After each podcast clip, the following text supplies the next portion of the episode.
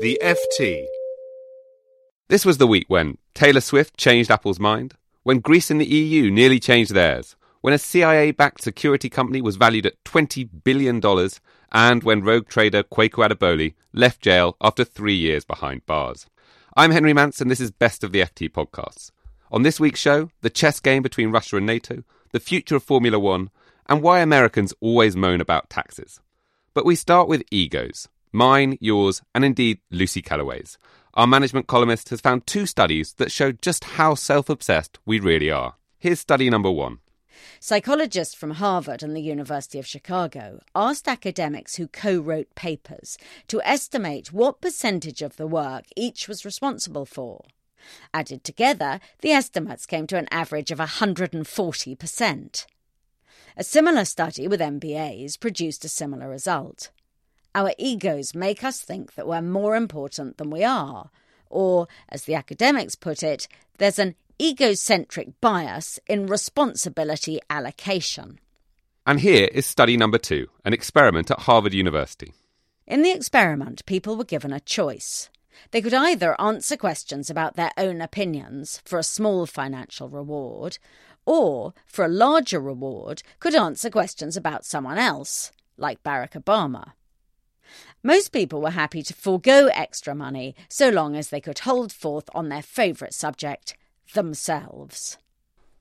Talking of egos, there was news this week about Formula One and its supremo, Bernie Ecclestone. Ecclestone and the investors who own Formula One have been trying to work out what to do with the sport. Should they list it on the stock market or sell it to a broadcaster like Discovery Communications? The latest option, reported by the FT on Tuesday, is a consortium of US and Qatari investors who want to buy a chunk of Formula One. Malcolm Moore, our leisure industries correspondent, broke the story and is here now. Malcolm, thanks for joining us. Now, what do you actually buy if you buy Formula One? Not the cars, presumably. No, so what's up for grabs is the commercial rights holder for Formula One. That's what CVC Capital Partners has 35.5% of. And it's basically a company called Delta Topco. It's offshore. We don't know much about it. And its ownership, you know, CVC's got the largest stake and it's also got a controlling share. And then Bernie Ecclestone's got 5%, his family have probably got another 10%, and there are a range of smaller minority shareholders. What the US Qatari group is looking to do is to first buy out CVC and then hopefully amass the rest of it. So you're not buying the cars, you're buying the rights to sell Formula One shows to broadcasters, to sell sponsored stuff, to get all that access that has been very lucrative for organisations like FIFA, one supposes. Yes, but also Bernie Ecclestone's the chief executive of Formula One, and he controls it. And um, obviously, that group has a lot of influence over what happens in Formula One. Now, we know that there's huge demand for top tier sports rights. The rights to the Premier League were worth about five billion in the last auction. Formula One used to be certainly a top tier event. Are the audiences holding up? Is the interest holding up? It still is a top tier event. I mean, there's no doubt it's a global sport. The bidders, if they do make a bid, they're not quite there at the bidding stage yet, but if they do go ahead, they feel it's under commercialized in the US. And there are other problems with Formula One. People within the sport say that it hasn't caught the attention, public attention, quite so much in recent years. There have been some problems over management, and certainly it looks like audiences are beginning to fall away a little bit. We don't know the TV figures have fallen that dramatically, but what we do know is that at the Austrian Grand Prix last weekend, the attendance was 40% down year on year. Now, there are US investors, but there's also really notably Qatari involvement here. There have been trophy assets being swept up. They've obviously got the World Cup. Is this just another sort of trophy asset for them?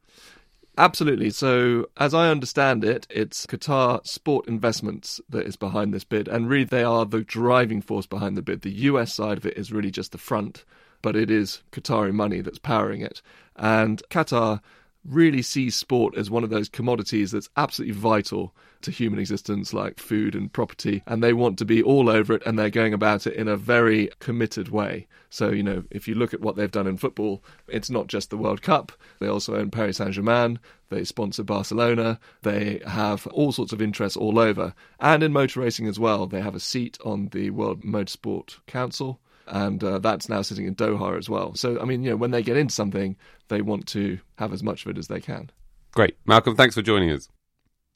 This is the time of year when Americans moan about their taxes, and with some justification. Lisa Pollack, one of the FT's resident Americans, asked tax historian Joseph Thorndike to explain what is the problem with the US and taxes. Americans are really pretty weird uh, on this subject because um, I think we, we clearly have a predisposition to complain about taxes, and uh, certainly any of your listeners in the UK can appreciate that since, you know, to some extent, the American Revolution really is about uh, taxes. Uh, there is a strain of small government, sort of libertarianism in American political culture, and I think that uh, it's not dominant, but it's broadly resonant, and, and tax doesn't sit well with that. I also think that because Americans rely so heavily on the income tax and we don't have any sort of broad based national consumption taxes like a VAT, that creates problems as well because the income tax is particularly complicated, particularly invasive and intrusive. People have been complaining about that for centuries. Um, you know, the VAT is by no means a panacea, but at least for the individual taxpayer, it's a lot more seamless uh, than the income tax really is. US income tax returns are notoriously complicated, with credits, deductions, phase outs, etc. What is the point of it all? Usually, they're designed to fine tune the tax system in some way, um, often to fine tune it for the purposes of fairness.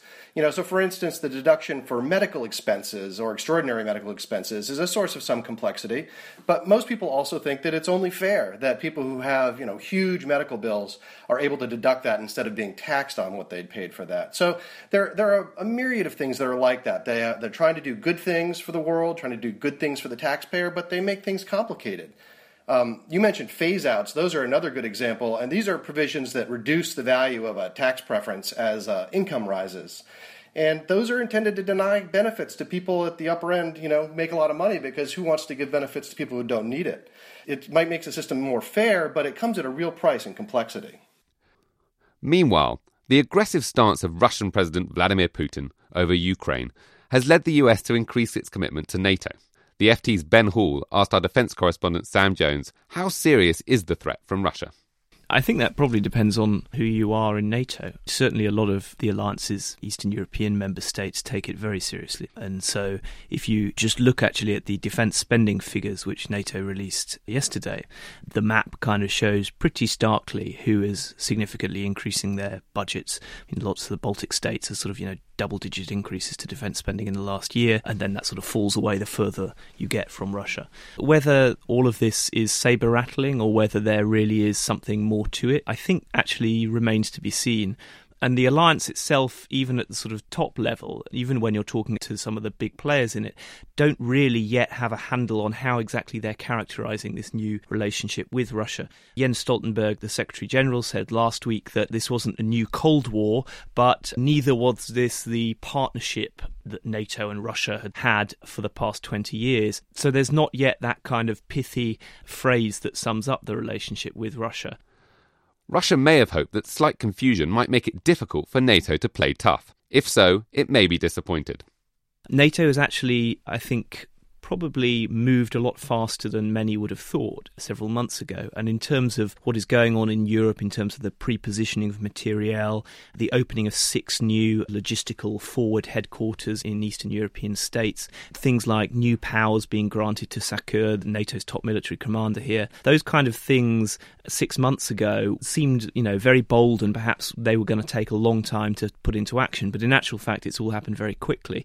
And now NATO is even talking about what next. Some European politicians have grumbled about cuts to defence budgets. Meanwhile, Russia has reminded Europe of its own huge nuclear arsenal. How do these things fit together? NATO as a whole spends a vast amount more money on defence than Russia does.